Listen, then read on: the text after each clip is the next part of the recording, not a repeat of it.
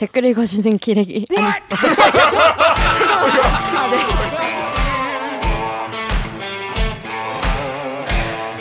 아 무슨 댓글 읽어주는 기자들 찔렀네. 기레기 아닙니다. 지금 여러분은 본격 KBS 소통 방송 댓글 읽어주는 기자들을 듣고 계십니다. 1부만큼 재미있는 2부가 있다? 실화입니까? 네, 실화입니다. 아, 2부 내용이 좀 기대가 되신다면 또 미리 좋아요 버튼을 누르셔도 좋습니다. 이미 좋을 거기 때문에 좋아요 누르시면 감사하겠고 아직도 구독을 안 하신 분이 계시죠? 예, 저도 구- 뭐 매일 보는데 구독 버튼 안 누르는 채널 있어요. 하지만 대들기는 좀 눌러주시면 4차 언론 혁명에 정말 티끌 같은 도움이 된다는 거 말씀을 드리겠습니다. 네. 자, 이분은 뉴스 기사 뭐 제목을 보면 어 그렇지 그래 그래 우리도 이렇게 해야지 이렇게 생각하지만 사실은 귀찮아서 기사를 정독하기는 좀 힘든 그런 내용 있으시죠? 네, 저도 있습니다. 그런 분들을 위해서 준비한 코너입니다. 아는 만큼 보이는 아만보 코너 어떻겠습니까? 이런 코너 있었나요? 있었어. 처음 보는데. 있어 있었어. 자, 음. 여러분 그 탄소 중립 들어보셨으니까 벌써 지금 뒤로 가기 누르시려는 분 있어요. 이거 어려운 얘기 아니에요. 이거 중요한 얘기입니다. 그래서 이 내용에 대해서 이 뭐냐면 이산화탄소가 많이 나오면 온실효과 때문에 지구가 따뜻해져가지고 빙하가 녹아 우리가 다 물에 담겨 죽는다는 이거 아시죠? 예, 이게 뭐냐? 이거 온실 효과. 어? 뭔 이펙트? 온실 이펙트. 온실 효과를 영어로 하는 그거잖아.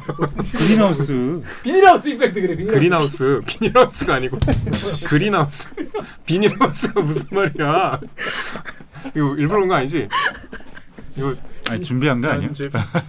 아니 비닐하우스 이펙트가 뭐야? 비닐이 영어가 비닐 어. 비닐 영어지. 아 근데 비닐 하우스. 바이닐 하우스 이펙트. 그치 그치 그치 그렇게 읽어야지 그럼. 어, 너, 어, 이분도 약간 부끄럽다. 이거 얼굴 좀 빨개지면. 아, 그래요. 그, 그, 그린 하우스 이펙트. 네. 그래서, 여기서 요 탄소 중립이 뭐냐면, 어, 탄소가 뭐 좌파, 우파가 있다는 게 아니라, 이 이산화탄소 배출을 줄이고, 그리고 배출한 만큼 또 우리가 이거 잘 처리를 하고 흡수를 해가지고, 실질적으로 배출량을 줄이자. 그래야 온실효과를 그린하우스 이펙트를 줄여가지고 우리가 다 같이 살고 우리 자식 손자들도 손주를 살 수 있다 그런 거예요. 그래가지고 2050년까지 이산화탄소의 실질적 배출량을 0으로 한다는 겁니다. 실화입니까? 네, 과학자들이 실화라고 하니까 되겠죠.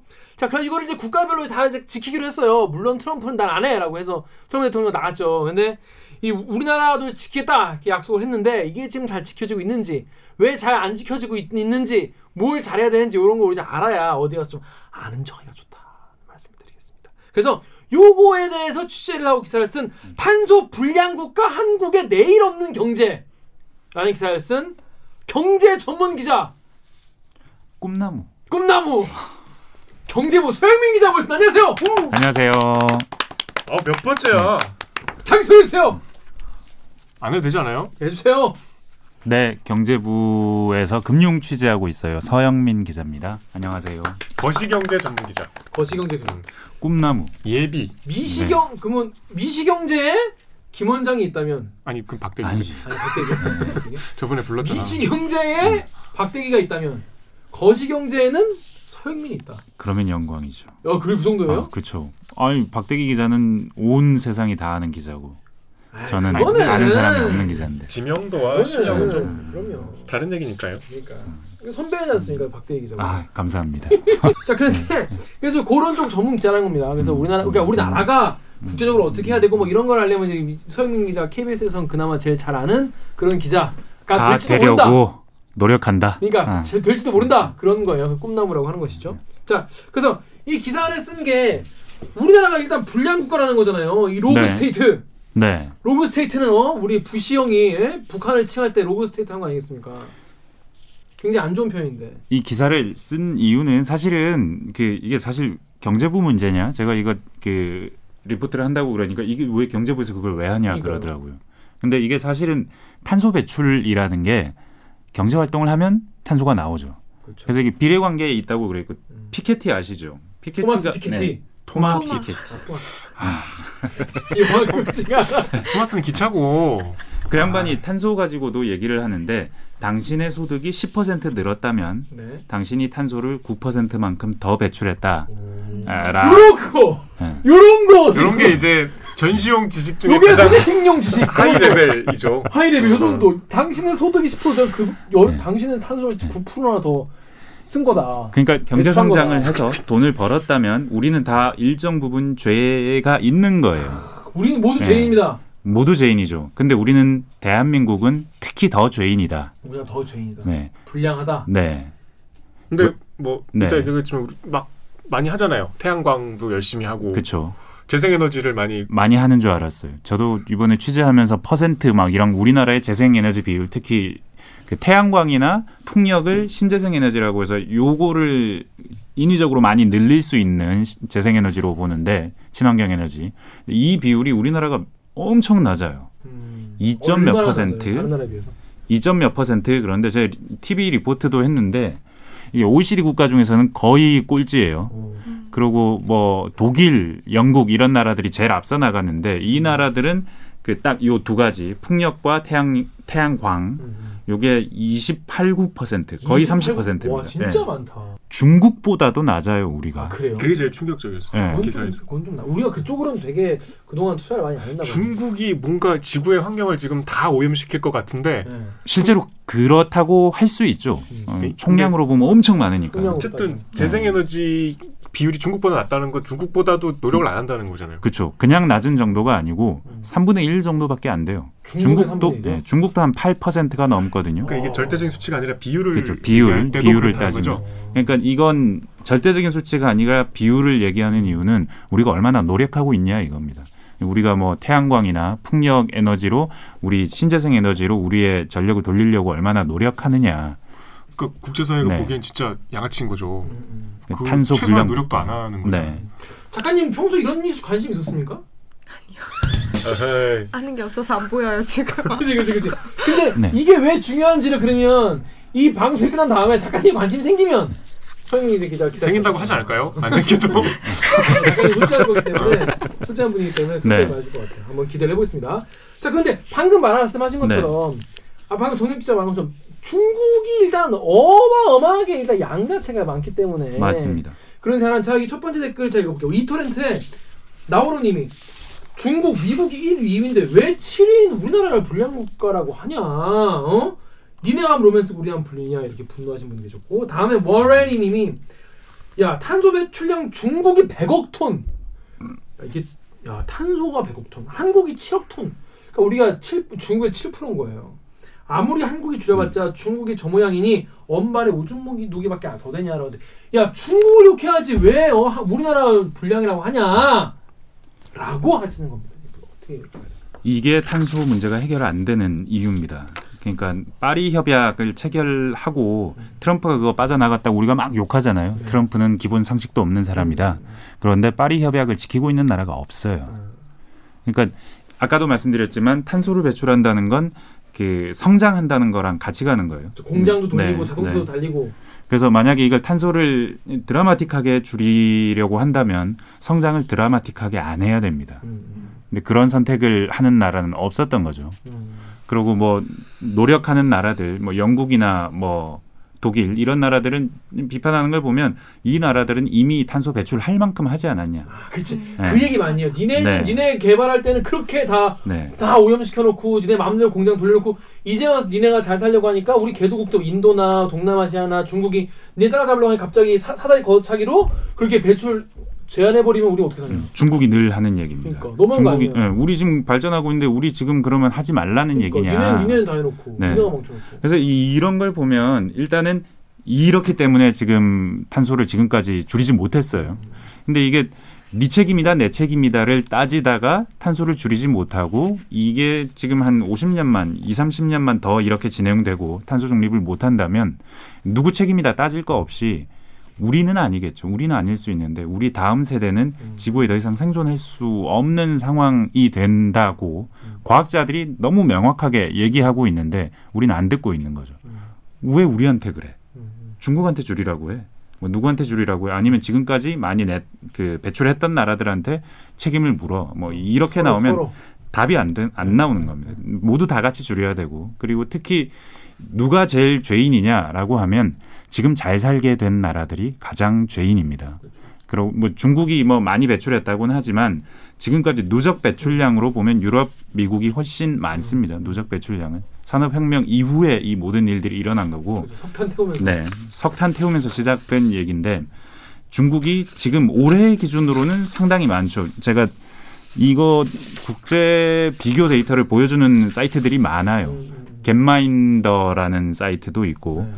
Our World in Data 음. 라는 그 인터넷에 검색하시면 다 나와요. 이- 이런 곳에 검색하면 그래픽으로 볼 수 있게 보여주는데 아그 기사 인용된 거게 그 네. 네 기사에도 인용돼 있고 그리고 네, 저 형이 어디서 이런 걸 다 찾아왔지? 되게 그 많이 도움을 받았습니다. 뭐 그린피스 한국에 계시는 김지석 전문위원이나 아니면 환경운동연합의 이지연 온실가스 국장 이런 분들이 많이 찾아주셨어요. 그분들은 계속 이걸 보고 있는 거죠. 근데 보면 중국이 지금 2017년 기준으로 전체 27%를 혼자 배출합니다. 미국은 2017년 기준으로 15%고 EU는 9, 10%이 정도밖에 안 돼요. 근데 실제로 지금까지 누적 배출한 걸 쭉 보면 미국이 25%, 유럽이 22%, 와 둘이 절반을 했네. 네. 그리고 미 중국이 12.7%. 음. 중국 입장에서도 할 말이 있는 겁니다. 그렇죠. 네. 그 우리나라는 뭐 2%, 1점 몇 퍼센트 이 정도인데 우리나라가 그 잘 사는 나라들이 이미 많이 배출해 놨어요. 그리고 우리나라는 지금 잘 살고 있고 지금 많이 배출하고 있습니다. 인구당으로 따지면 네. 우리나라가 세계 지금 6위거든요. 어. 근데 이런 방식으로 한 50년만 더 지나가면 우리나라가 유럽의 엔간한 나라만큼 배출했을 수 있는 거예요. 음. 그럼 그때 가서도 우리는 죄가 없다고 할 수 있느냐? 음. 아니겠죠. 1인당으로 따지면 우리가 많이 배출하고 있다. 중국이나 미국보다 아, 미국은 우리보다 1인당이 많은데 음. 중국은 우리보다 1인당 배출량은 적어요. 어. 하, 이런 문제가 네. 사실 그런 거 조, 조별 과제, 조별 과제.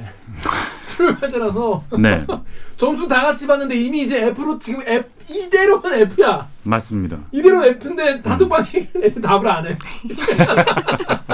정확한 비유 같은데요. 네, 환장하는 거예요. 네, 근데 그때 그 세영민 기자 앞에 네, 지난주 나왔던 이호준 기자가 이제 문을 여는 리포트를 했는데 거기에 이제 앵커멘트에 그 우리가 배출하는 탄소는 7억 천 그리고 흡수하는 탄소가 4천만이래요. 어. 음. 그 탄소 중립이란 말 자체가 좀 넌센스인 수준인 거죠. 흡수라는 게 어떻게 흡수라는 게 흡수라는 거예요? 뭘로 흡수? 우리가 숨 쉴 때 흡수해? 뭘로 흡수해? 우리는 나무가 숨을 쉴 때 흡수를 하죠. 나무가 그럼 그렇죠. 나무를 많이 나무 심으면 흡수할 수 있겠죠. 어. 근데 나무는 우리나라 나, 우리나라 네. 국토의 70%가 산, 산 아닙니까? 지금 심어서 해결이 되기가 참- 본인 얘기하고 네. 본인이 무서워. 이게 나무를 심어서 줄일 수도 있고 네. 아니면 뭐 탄소 포집 기술이 있으면 뭐 그렇게 할 수도 있는 거고 아니면 탄소 그 거래를 하죠 탄소 배출권 거래를 하죠 뭐 다양한 방식이 있을 수 있는데 우리는 뭐 이것도 뭐 지금 탄소 배출권 거래도 하지만 뭐 기업의 부담이 안 가는 선에서 계속 이 정도 선에서 가거든요. 음. 그러니까 뭐 그런 차원에서도 우리가 흡수를 잘 못하고 있는 음. 음, 거고. 그러니까 너무 터무니없이 네. 적- 배출량이 많은 거죠. 네, 네. 어, 흡수량에 비해서. 흡수량이 너무 적네요. 이 배출량이 많다는 게 우리나라가 경제적으로 굉장히 성장했다, 자, 성공했다 이 얘기예요. 왜 우리나라 탄소 배출 많은지에 대해서 네. 댓글 우리 정력 기자님 읽어주시죠. KBS 유튜브에 랩서 DJ 조문성님이군요. 배웠죠? 이거 랩소디 그거 아니에요? 그 랩소디의 DJ여가지고 있다고. 랩소디란 그룹이 있어요? 랩소디 랩소디 J 아니냐는 거지. 네. 아니 그러니까 끈- 랩 그러려면 D를 소문자로 써야지. 랩소 그 일부러 이렇게 지으신 거죠. 그래서 내- 그렇게 읽- 랩서 네. DJ 그렇게 읽었잖아. 아, 근데 근데 이게 이 아이디가 웃겨가지고. 아 웃겨서 읽었는데 내가 자격지심이 있었구나. 내가 뭔가 찔렸구나. 또 몰라라. 내가 또 미쳐졌구나 이런. 내가 또 또- 놀림을 당하는구나. 꼰대구나 라고 잠시. 이랬는데 아니었어요. 자신 있게 읽으세요. 그러니까 내가 읽은 걸 재밌어 한 거잖아. 그죠? 읽으세요. 마음이 되게 좁아졌어. 아, 되게 이렇게 오래 하면 그런. 어, 굉장히 예민해 나 지금. 랩소 DJ 조문성님이 우리나라는 제조업 수출 국가라 매우 어렵다. 음. 네.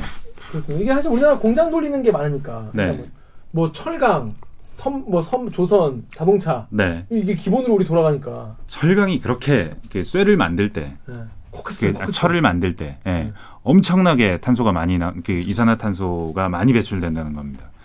사실 그래서 우리나라가 이 지금까지 이렇게 중화학공업 음. 중후장대형 산업 이쪽에서 수출을 많이 하면서 돈을 벌었는데 그렇죠, 그렇죠. 그렇게 성장을 했는데 여기가 탄소가스가 엄청 많이 나오는 음. 분야인 거예요.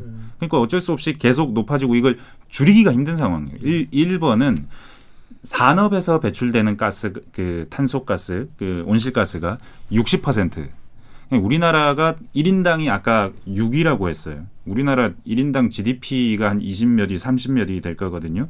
그 뭐 자원 부국들이 있으니까. 근데 이 순위는 6인 거예요. 그 우리 위쪽으로는 거의 자원 부국들밖에 없습니다. 음. 1인당으로는.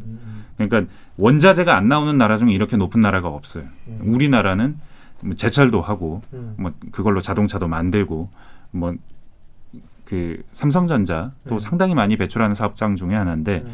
그리고 발전 네.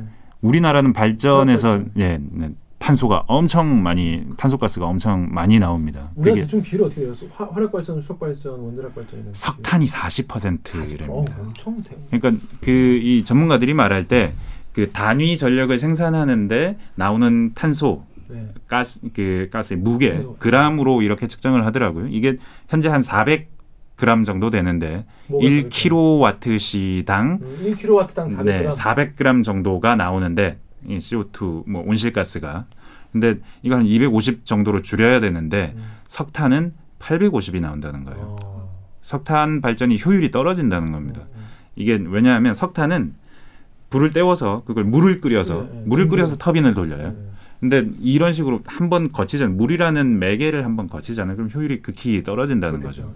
예. 뭐 사실 증기기관이야 증기기관. 그, 기본적으로. 그 옛날이랑 거의 네. 비슷한 거죠. 그래서 뭐 우- 이렇게 효율이 떨어지는 석탄 많이 떼고 있는데 이게 발전 차원에서도 이런 문제가 되는 거예요. 그리고 아까도 말씀드렸던 신재생 에너지, 풍력과 뭐 태양광. 태양광 네, 비율이 극히 낮은 거. 음, 산업에서도 그렇고 음. 발전 구조에서도 그런데 노력을 안 한다. 아까도 그 이 노력을 안 한다. 그러니까 지금 아, 어쩌면 제 TV 리포트나 아니면 이렇게 디지털 기사를 쓴 이유는 우리나라가 나쁜 나라입니다라는 게 주제예요. 근데 음. 우리나라가 나쁜 나라라는 걸 단순히 보여주고 싶은 게 아니고 우리나라가 왜 나쁜 나라가 불량 국가가 됐느냐 음. 노력을 안 하기 때문입니다. 노력을 하면 훨씬 나아질 수 있는데 지금까지 하나도 안 했습니다. 음, 음, 그리고 지금 아주 늦었는데 그래도 지금이라도 빨리 가야 합니다. 뭐 이런 메시지를 전하고 싶었던 거죠. 근데 이제 이런 마음으로 이제 이런 메시지를 전하고 싶어서 기사 쓰면은 꼭 이제 정치 쪽으로 이제 가시는 분들이 네. 많이 계세요. 그래서 이런 댓글 달린 겁니다. 여기 KBS 유튜브 댓글 작가님이 읽으십시오. KBS 유튜브에 윌컴님이 원전 끄자마자 바로 탄소 배출량 올라가는 거 보소. 네이버에 디다 땡땡땡땡 님이 그러니까 원전이 있어야지 제일 경제적이고 확실한 에너지원 아니야? 이게 이게 다 문재인 때문이다. 네. 이게 다 이게 다 문재인 정부가 탈원전 정책을 시행한 때문이다라는 그 댓글 되게 많아요. 근데 원전이 효율이 확실히 훨씬 높나요? 탄소가 이산화탄소가 안 나옵니다. 음. 예, 극히 낮아서 안 나와서 그 온실가스 측면에서 보자면 완전히. 답이다. 음. 어, 부인할 수 없을지도 몰라요. 음, 음. 근데 이게 그 과학적으로 그 공학적으로 그 접근해서 그래서 우리는 원전을 해야 된다라는 게 어쩌면 공학적인 이야기이기도 하지만 어느 정도는 정치적인 얘기이기도 합니다. 정부를 공격하라는. 근데 이게 저처럼 아주 잘 알지 않는 기자가 이게 그거 아닙니다라고 아주 대놓고 말하기는 어렵지만 그냥 상식적인 차원에서 우리가 생각해 볼 필요는 있는 것이 왜 원전이 싸다는 얘기, 원전을 더 지어야 한다는 얘기가 극히 일부 나라, 특히 우리나라 같은 나라에서밖에 안 나올까 힘 있는 얘기로 지금 다른 나라 프랑스가 원전이 굉장히 많은데 줄여갈 거고 그렇죠. 뭐 독일도 그렇고 뭐 영국도 지금 계속 원전을 새로 짓겠다고 친환경 하겠다고 하다가 지금 계속 좌초되고 있거든요. 비싸서예요. 음. 원전의 발전 비용이 비싸서 이걸 감당을 정부가 감당해주지 않고 발전 회사한테 감당하라. 그러고 원전 너네가 지어서 그걸로 전기 팔아서 그거 해결해 라고 하니까 도시바가 손을 들고 못하겠다고 하고 파산하고 정리한 거거든요. 거기에 한전이 들어가려고 하다가 이게 지금 손익 계산서가 나오나 이거 지금 살피고 있는 상황이고 뭐 우선 협상 대상자가 됐다가 떨어지기까지 했습니다. 외국에선 원전이 그 비용 차원에서 답이 안 나온다라고 하는 나라가 훨씬 많아요. 우리나라에서는 희한하게 너무 싸다, 너무 싸고 CO2도 굉장히 적고 그러니까 이걸로 가야 된다 하는 얘기가 왜 비싸? 해외는 왜, 왜 비싸지? 그러니까 안전하지 않잖아요. 어, 그죠. 안전하지 않다는 공감대는 있을 겁니다. 음. 후쿠시마에서 뭐 무슨 사람이 그쵸. 잘못해서 후쿠시마 원전이 터진 게 아니거든요. 예. 자연재해로 원전이 그 침해를 입었고 해일이 와서 뭐 그래서 터진 거 아닙니까? 이런 상황에 우리가 대비할 수 있느냐? 음. 원전은 원래 물이 많이 필요하거든요. 맞아요. 식혀야 되니까 예. 바닷가에 많습니다. 그쵸, 우리나라도 대부분 바닷가에 있어요. 음. 이런 상황에서 그런 리스크 어떻게 감당할 거냐? 음.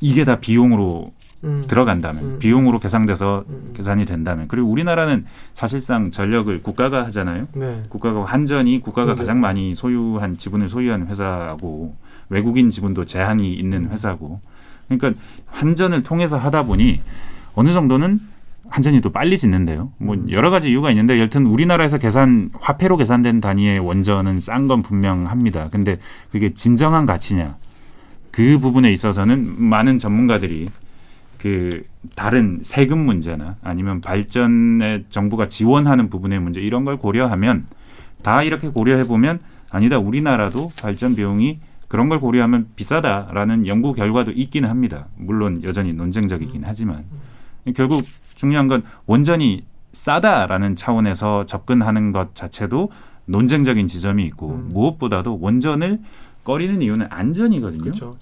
우리가 지금 온실가스 이거 걱정하는 이유는, 인류의 안전이 문제가 되기 때문 아닙니까? 근데 이 안전이 걱정돼서 다른 안전을 생각해야 되는데 이 원전이라는 다른 불안전 요소가 있는 가져와. 음. 걸 가져와서 해결해야 된다라고 말하는 게 맞지 않는 측면은 틀림없이 있는 겁니다. 예.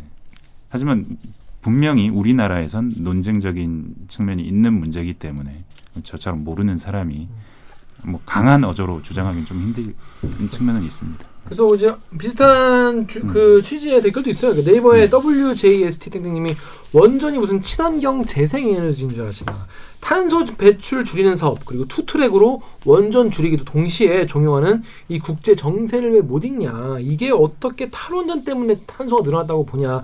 으휴라는 분도 계셨어요. 네, 그러니까 전 세계적으로 지금 원전을 줄이는 추세, 추세잖아요. 네, 그런데 이제 탈원전과 탄소 배출이 동시에 가고 뭔가 맞습니다. 신재생 에너지 쪽으로 가야 우리, 우리 가 다 같이 잘 살 수가 있고 그러니까 어떤 어떤 안전 안전에 대한 불안정성을 최대한 줄이면서 그러니까 이제 멀리 있는 그러니까 이게 원전의 불안정은 뭔가 바로 앞에 있잖아요. 뭔가 사고 나면 바로 그 지역이나 큰 네, 피해를 입는 거고 맞습니다. 그러니까 이건 일어날지 안 일어날지 모르지만은 확실히 보이는 거고 이제 온실가스로 인한 문제는 되게 미래에 올, 거- 오겠지만은 잘 예측이 안 되지만 오- 확실히 올 것 같은 거. 네, 약간 다른 종류의 리스크긴 한데 네. 두 개를 동시에 다 잡으려다 보니까. 같은 측면의 위험인 거죠. 그러니까 이 위험을 막기 위해서 저 위험을 끌고 올 수는 없는 거니까 그렇게 생각한다면 원전을 뭐, 그, 저도 댓글 보면 너무 원전 얘기가 많아서 네 일리가 없다고 말하기는 어렵지만 너무 이거 한 위험을 막겠다고 다른 위험을 끌고 오는 게 당연하다고 말하는 게 옳은가 뭐 그런 생각이 들었습니다. 그거랑 반대로 네. 그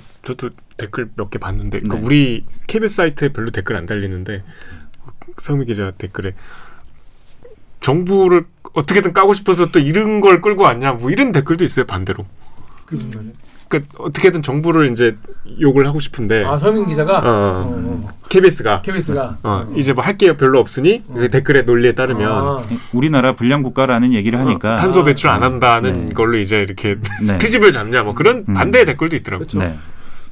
그 근데 같은 기사를 놓고 또 이런 댓글도 많이 달렸어요. 이 떠오르는 분이 한 분 계시죠. 자 네이버 댓글 우리 정혁 기자 읽으시죠. OX 구육땡땡땡님이 M 이맹박이 초대형 석탄 화력 발전소를 여기저기 무분별하게 지어놔서 완전 망했지. 최근에 그 MBC 스트레이트에서 그 보도를 한 내용이 있는데 그 무슨 내용인지 안 보신 분도 계실 테니까 짧게 말씀드릴게요. 이게 뭐냐면 NBA 2012년 이때 이제 발전소를 대대적으로 짓겠다라는 얘기를 했어요. 전력 이제 예비량을 늘리겠다고. 근데 그때 이제 후쿠시마 사고가 있어가지고 원전은 좀 그러니까 석탄 화력 발전소를 짓겠다고 해가지고 그때 일곱 개를 지- 짓게 돼가지고 이게 17조 원 규모로 이걸 일곱 개를 짓고 있어요. 지어가지고 이게 어마어마한 공사인데 이것 때문에 온실가스 배출량이 연간 5,100만 톤 정도라고 합니다. 지어지면. 근데 이게 원래 석탄 발전은요 공기업이 했는데 이명박 정부가 이거를 다 삼성이랑 SK 같은 대기업들에게 여섯 개나 준 거예요. 일곱 개 중에서.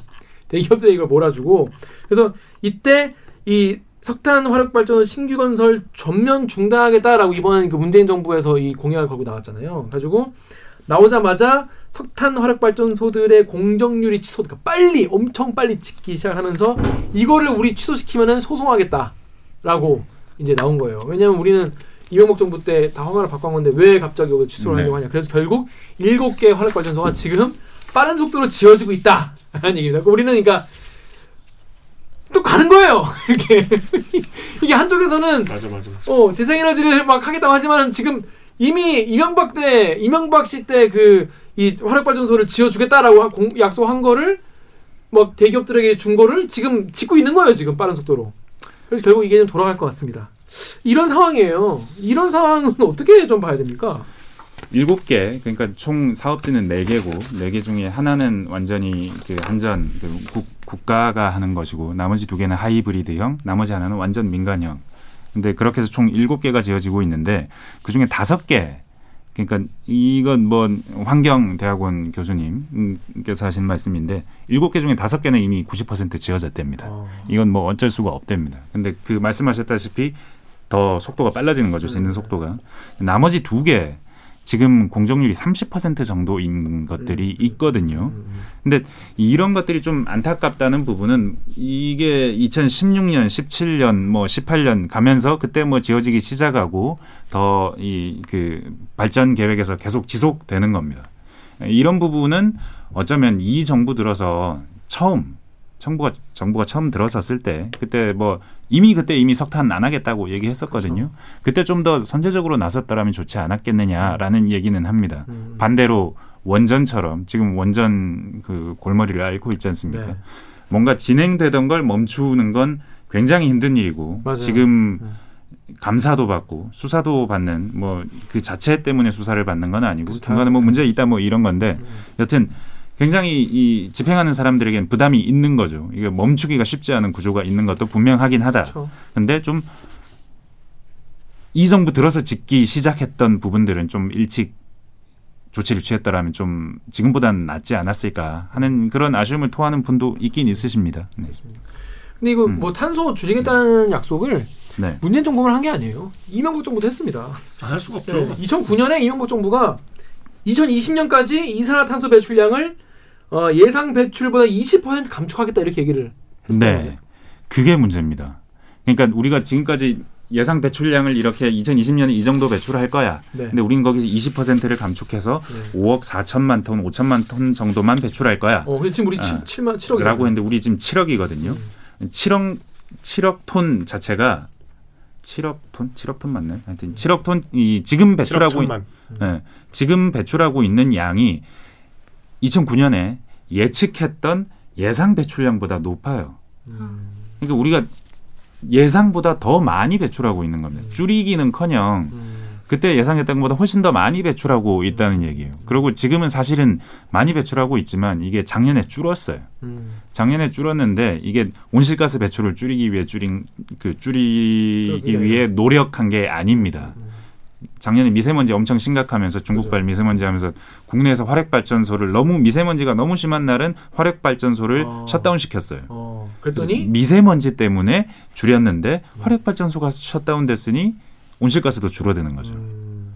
아, 그런 효과로 줄어든 겁니다. 그러니까 온실가스를 생각해서 우리가 노력해서 줄인 게 아니고 미세먼지 이, 때문에 줄인 겁니다. 음. 그리고 올해는 코로나 때문에 좀. 줄었을 거라고 합니다. 음. 올해도. 그래서 작년, 올해는 조금씩 조금씩 줄었는데 이게 우리의 노력에 의한 것이냐 음. 그렇게 보기는 상당히 민망하다 라는 겁니다. 어쨌든 좀 아직까지는 정 작가가 좀 경각심을 갖기에는 좀 내용이 부족한 것 같아요. 그래서 일단 네. 지금 일곱 네. 개 화력 발전소 지금 네. 지어, 지어 지고 있고 네, 약간 역행하는 거지만 MB 때 약속한 거기 때문에 어쩔 수 없다 이런 상황인 거죠. 그러니까 이제 근본적인 질문이지만 왜 하면 안 되는 거죠? 뭐를요? 탄소 배출을 왜 줄여야 되는 거예요? 그게 그렇게 급해요? 자, 이게 급하지 급하지 않다고 느껴지는 거, 우리하고는 상관없다고 느껴지는 게 가장 큰 문제인데, 근데 서점에 가보시면 아니면 뭐 조금이라도 기후 변화에 대해 관심이 있어서 아니면 뭐 흥미롭게 읽은 그 환경 관련 책을 보시면 모든 책들이 그 탄소 배출을 가리키고 있는데 그 이유가 이건 이게 우리한테 안 다가올 수 있는데 이렇게 과학적으로 그리고 지금까지 데이터로 증명된 사실은 이대로 가서 이 지구 평균 기온이 지금 한 0.8도 9도 정도 올랐다고 하는데 산업화 이전보다 1.5도가 되면 돌이킬 수 없어지고 2도가 되면 엄청나게 빨라진다. 그래서 2도나 1.5도가 딱 넘어가는 순간 어, 기후 온난화가 1.5도 내지 2도 정도가 높아지는 순간 인류가 멸종한다는 겁니다. 이 얘기를 드리려고 질문한 거예요. 제가 그걸 과소평가하는 게 아닙니다. 네. 이해하실 것 같아서. 인류가 멸종한다는 거. 그러니까 이게 왜 그러냐면 해수면이 높아지죠. 그러면 해수면이 높아지면 어쨌든 땅은 있으니까 살 수 있을 거예요. 좀 덥긴 해도 살 수는 있을 거예요. 근데 사람들이 인류의 한 절반 이상은 해수면에서 뭐 해안선에서 몇 킬로미터 이내 이렇게 모여 삽니다. 그러니까 물이 필요하고 뭐 바다 바다 근처에 이렇게 다 살고 있는 거예요. 근데 이 사람들이 올라갑니다. 뭐 땅이 모자란 사람들이 있겠죠. 그러면 여기서 다툼이 일어날 수도 있는 거고 그렇게 계속해서 정주 여건이 계속 바뀌는 거고 인터스텔라처럼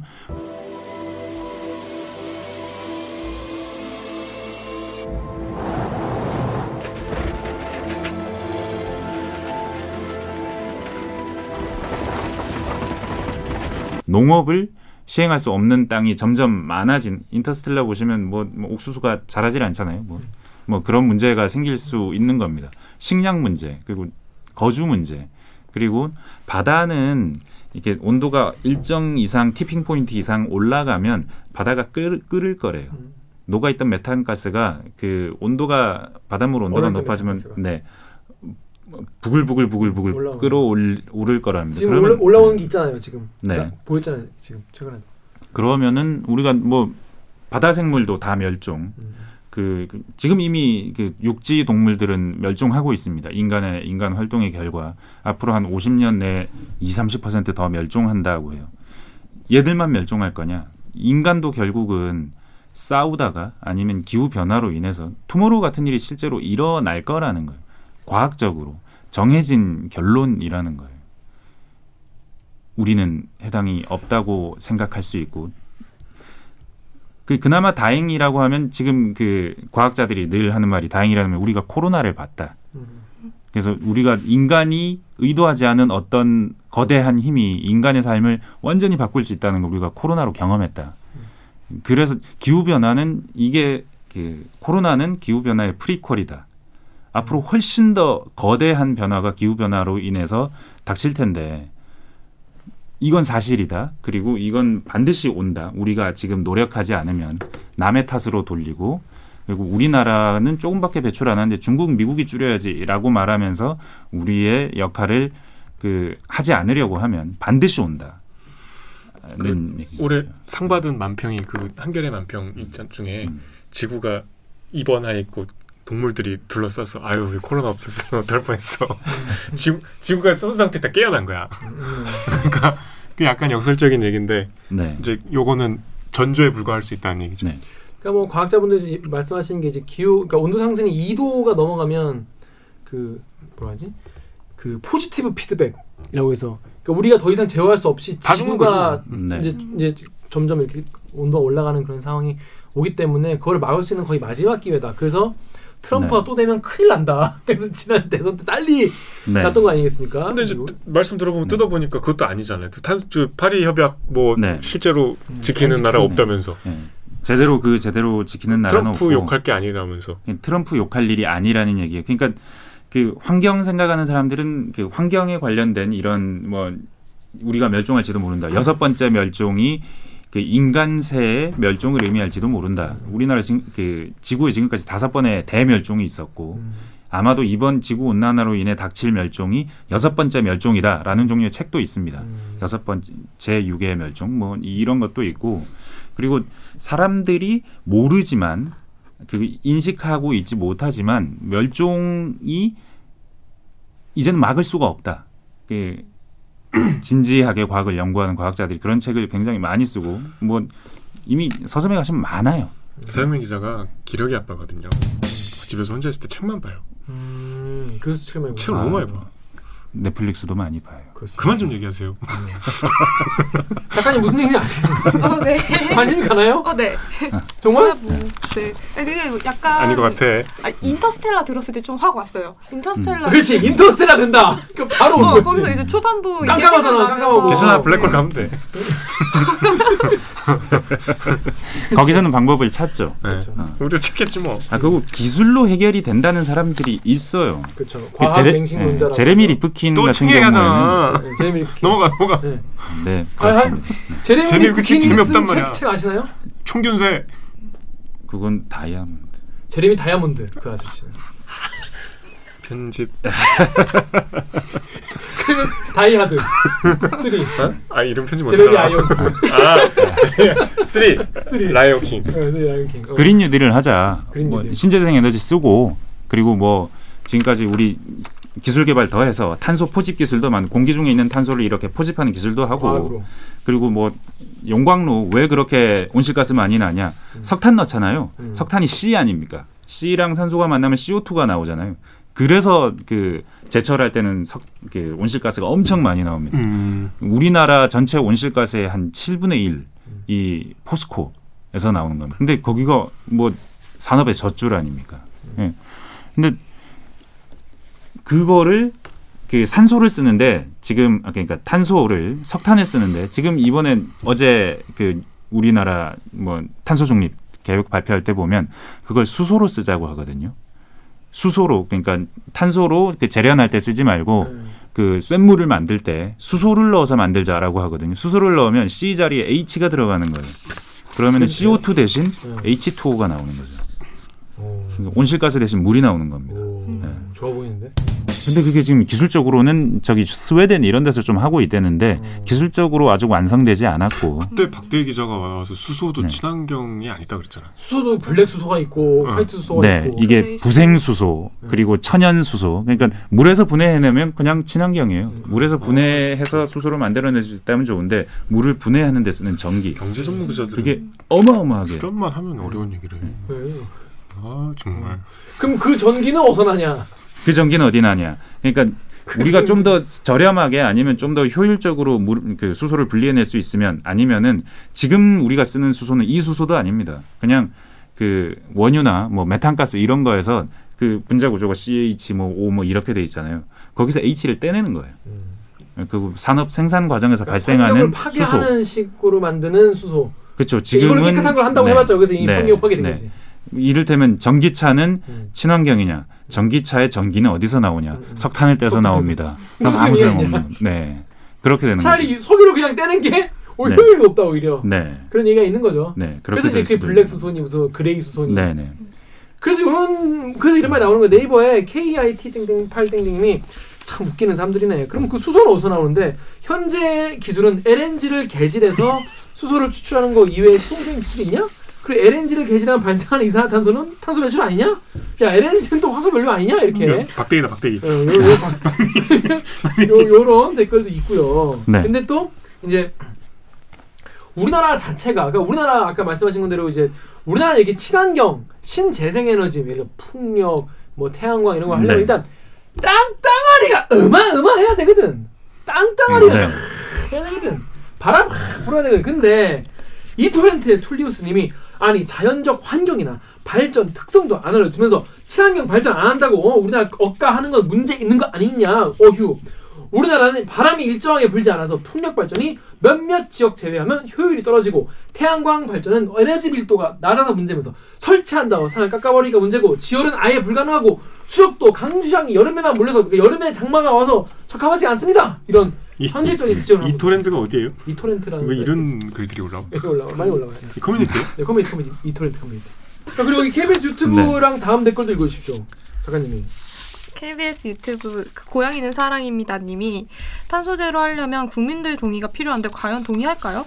각 화력 LNG 발전소 매몰 비용부터 자동차 보일러 등등 많은 부분을 바꿔야 하는데 연 가능할 영 가능할지 미지수입니다. 어느 정도까지는 가능하겠지만 발전소랑 자동차 보일러 매몰 비용은 천문학적 수준인데 이게 가능할지요? 했지요. 다음 것도. 다음에 한글 전도사님이 전기요금 대폭 인상 없는 탄소 중립은 말짱 거짓말.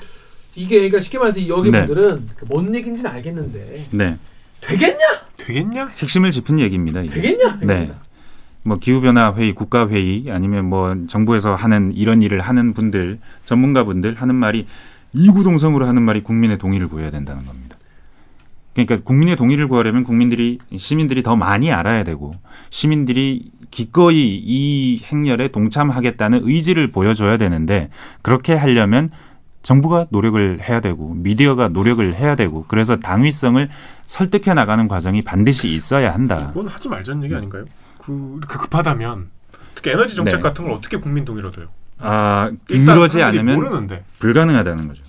그 에너지 정책에 동의를 구하지 않으면 디젤 가스 디젤 요금을 올릴 때 그 상인들의 동의를 받을 수 없을 테고 이 디젤은 디젤 가격 못 올리는 이유 가장 큰 이유 중에 하나는 이게 상업용으로 쓰이지는 유통. 자동 네 유통에 상업용 쓰이는. 자동차의 대부분이 디젤을 이용하고 있기 때문에 그래서 더 힘든 거거든요.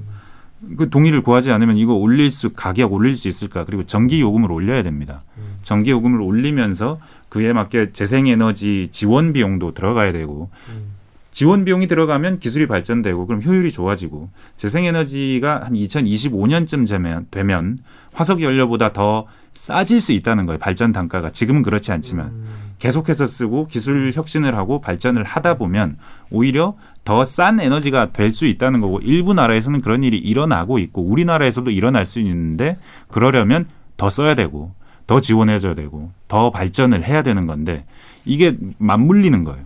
써야 발전하고 발전해야 또 쓰고 그렇죠. 네 맞물리는 건데 지금 우리가 그 대열에서 너무 뒤처져 있기 때문에 우리나라는 정말 많이 뒤쳐져 네. 있는 상태인 거죠. OECD에서 가장 거의 꼴찌에 거의 모든 측면에서 지금 현재 배출량, 줄인 양, 그리고 앞으로 줄일 수 있는 가능성, 재생에너지를 쓰는 비율, 지금까지 재생에너지를 늘려온 증가율 모든 지표가 거의 꼴찌예요. 우리나라가. 그 OECD에서 거의 꼴찌고 중국에 비해도 아까도 재생에너지가 한참 뒤처진다고 말씀드렸잖아요. 우리나라는 이런 거 생각 안, 하, 안 했던 거고 뭔가 이런 얘기 하면은 네. 한가한 소리 하고 있네라는 반응이 많았을 것 같아요.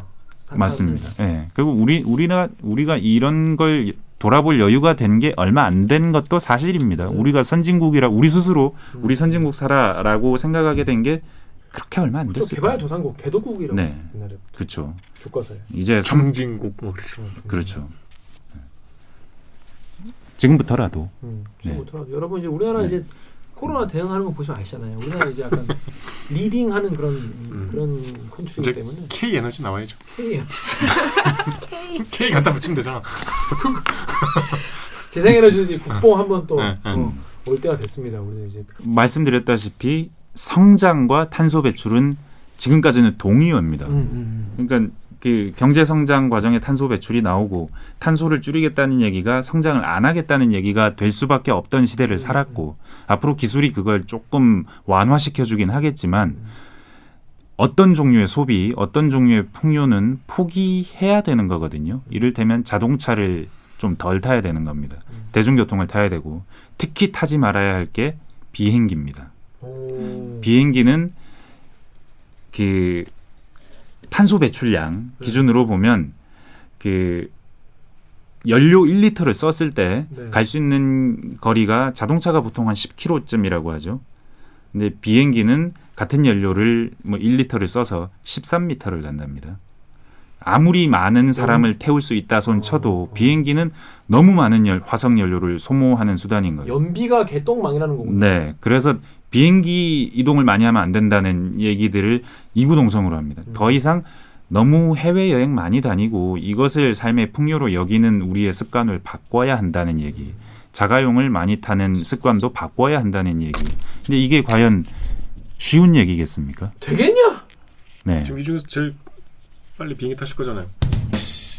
볼리비아 네. 대가리 봐봐.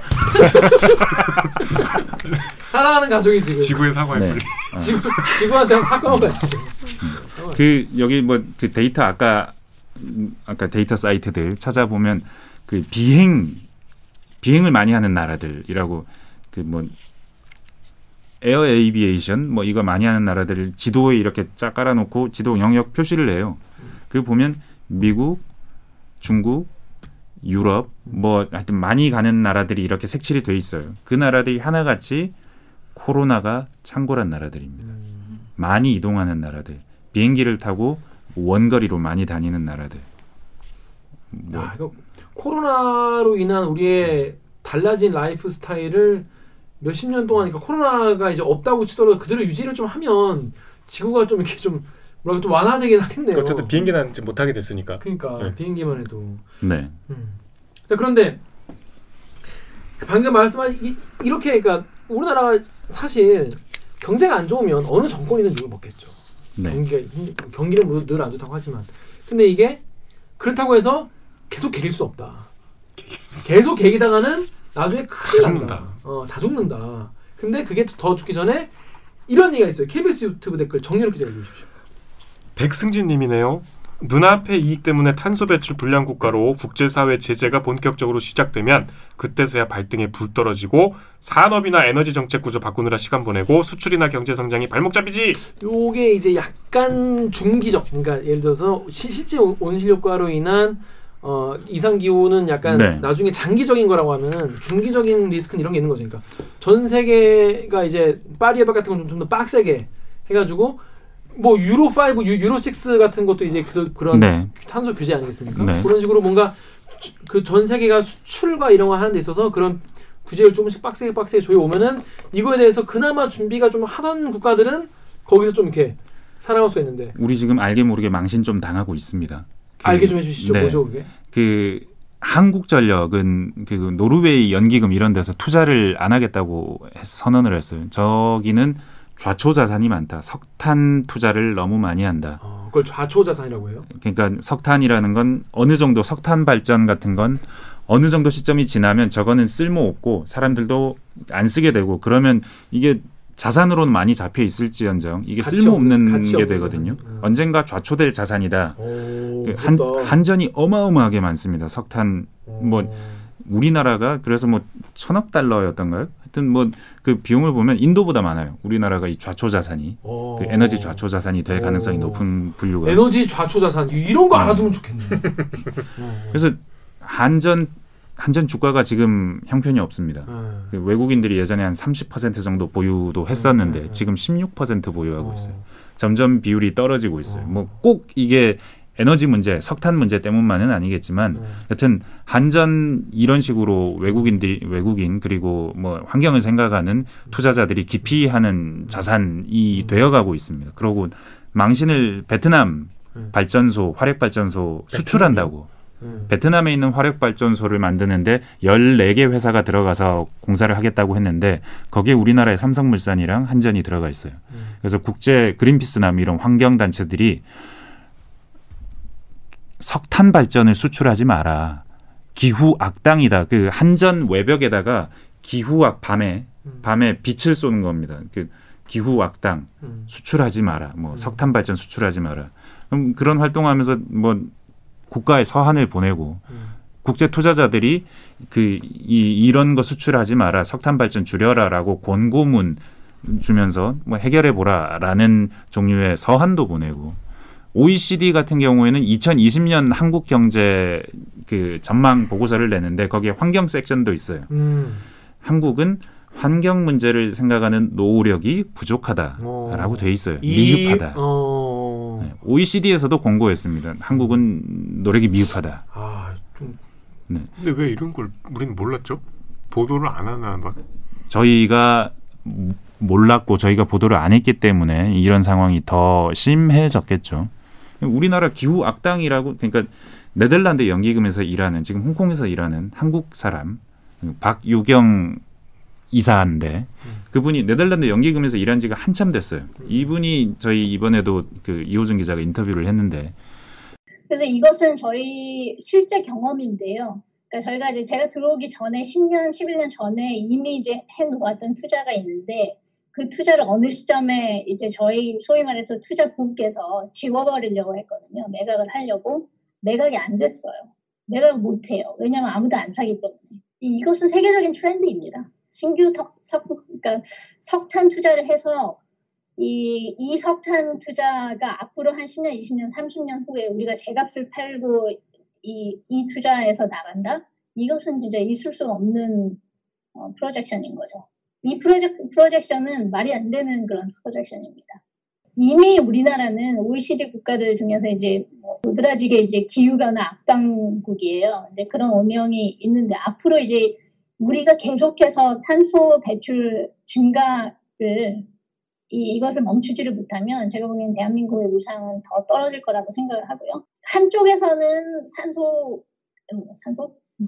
탄소 배출에 대해서 잘해야 된다고 하고 또 한쪽, 한쪽에서는 석탄 투자를 하고 이 간극을 메워야 됩니다. 그리고 이 간극을 줄여야지 안 그러면 진정성, 대한민국 정부가 진, 어, 진, 어, 진심으로 진정성이 있는 것인가에 대한 어, 그런 의심을 계속해서 받을 수밖에 없습니다.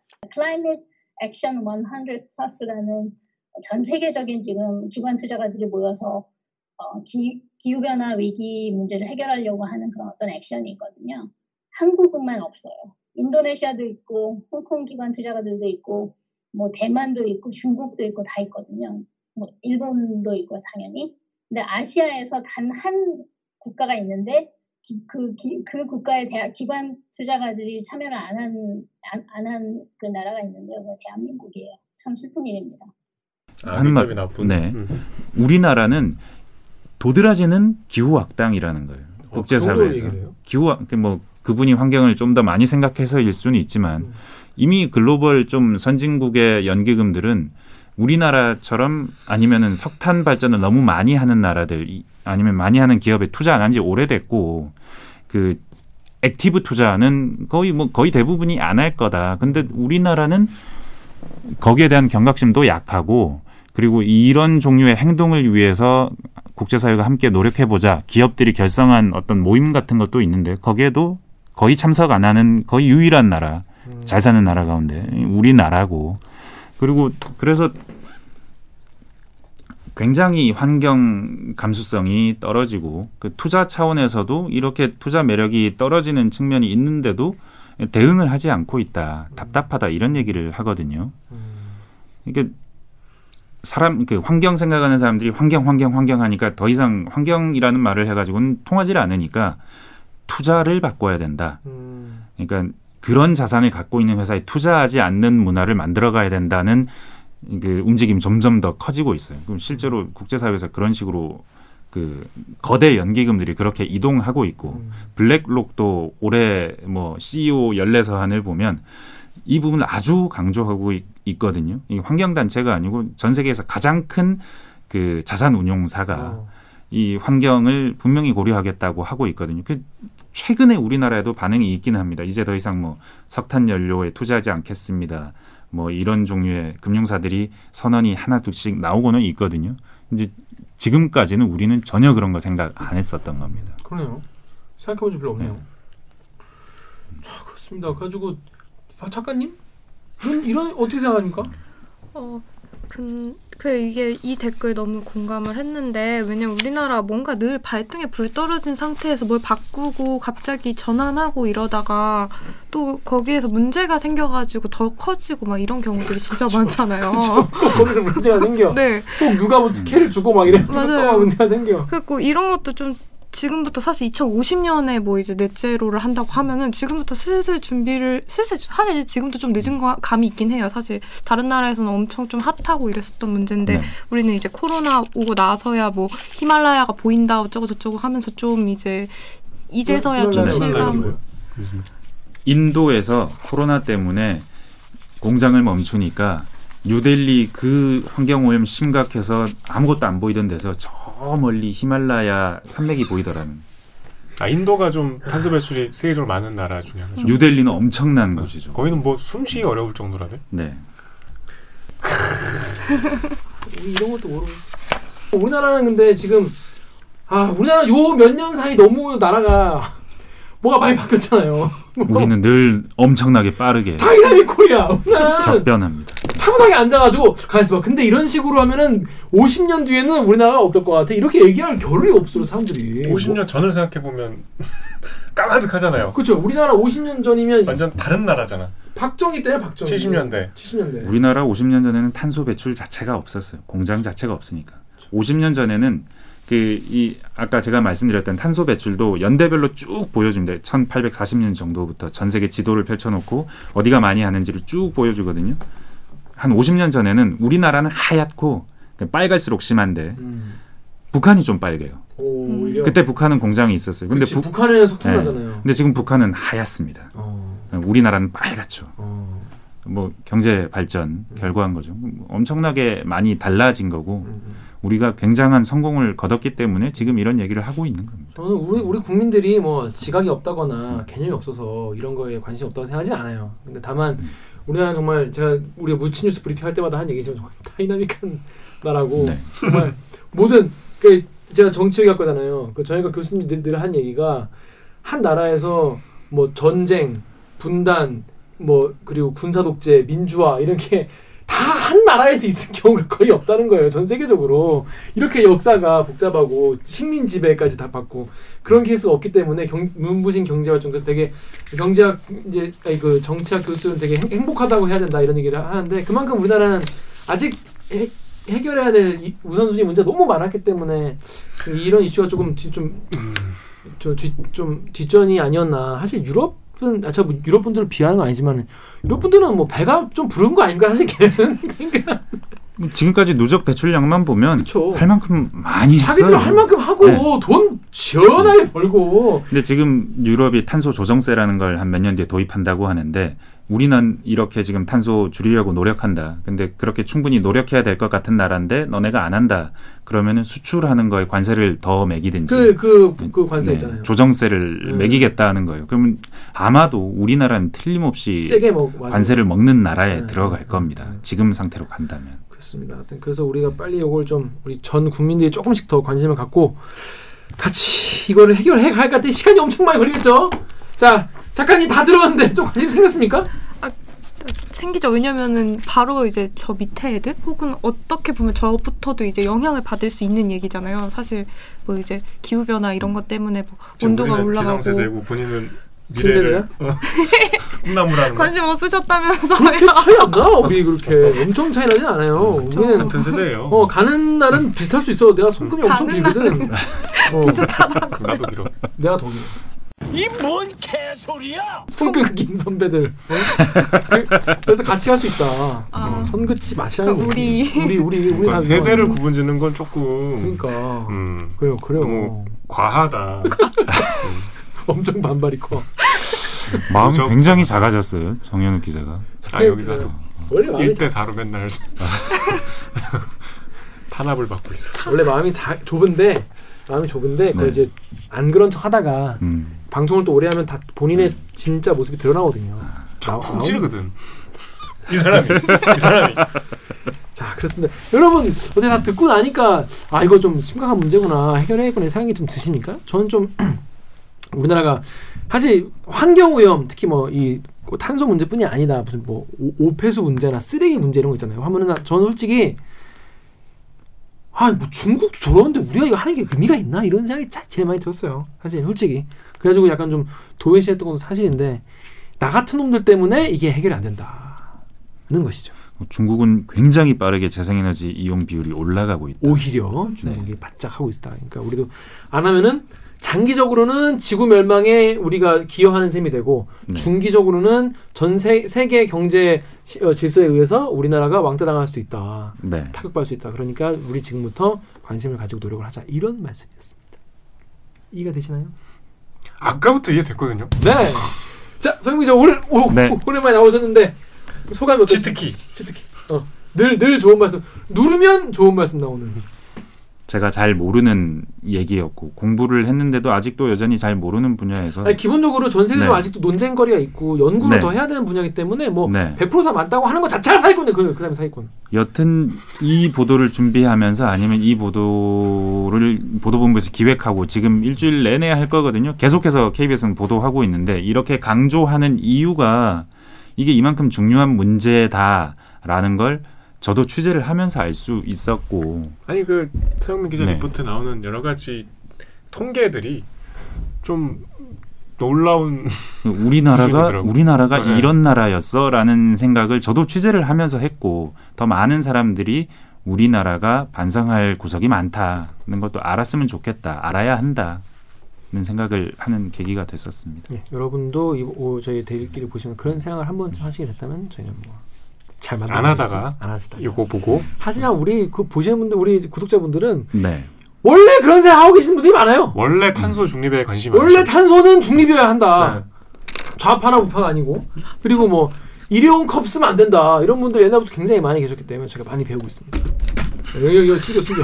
자 그러면 저희는 오늘 방송도 참여 방법 알려드리면서 마무리하겠습니다. 기자님들 댓글 읽어주는 기자들은 매주 수요일과 목요일 유튜브, 팟빵, 아이튠즈, 팟티, 네디, 네이버 오디오 클립, KBS 라디오 앱, 콩의 팟캐스트를 통해 업로드됩니다. 오늘 저 서영민 기자처럼 댓읽기에서 보고 싶은 기자 혹은 다뤄졌으면 하는 기사가 있다고요? 방송 관련 의견은 인스타그램, 유튜브, 팟빵 계정에 댓글을 남겨주세요. 오늘 방송이 마음에 드셨다면 좋아요 버튼을 왜 안 해? 다음 주 방송도 기대되신다면 구독 버튼을 꼭 눌러주세요. KBS 뉴스 좋았어. 좋았어. 또 만나요. 안녕. 안녕. 고생하셨습니다. 고생하셨습니다. 고생하셨습니다. 잠깐 드니까 어때요? 아 저요? 약간 멍 때린 것 같은데? 아니에요 아니요 아, 근데 졸라 때리고 사. 왜냐면 제가 되게 열정적으로 들었어요 그러면 열정을 리액션 좀 해줘요. 아니, 근데 사실 제가 뭐라 해야 되지? 아는 게 없어가지고 아다 마찬가지야. 우리가 뭐 했는데. 탄소에 대해서 뭘 알겠어. 심지어 말하는 사람도 모르는데. 아 근데 야 제레미 키는 좀 심하다. 제레미 다이아몬드는 뭐 하나 나왔네 또. 기본 아, 아닙니까? 청균세가 은대적 청균세인데. 깜짝 놀랐네. 저 깜짝 놀랐네 청균세 경우. 내가 잘못 알고 있는 줄 알았네 그만 나는. 까라만 점프도 안 읽은 사람들이 노동의. 정말 어, 정말 도스트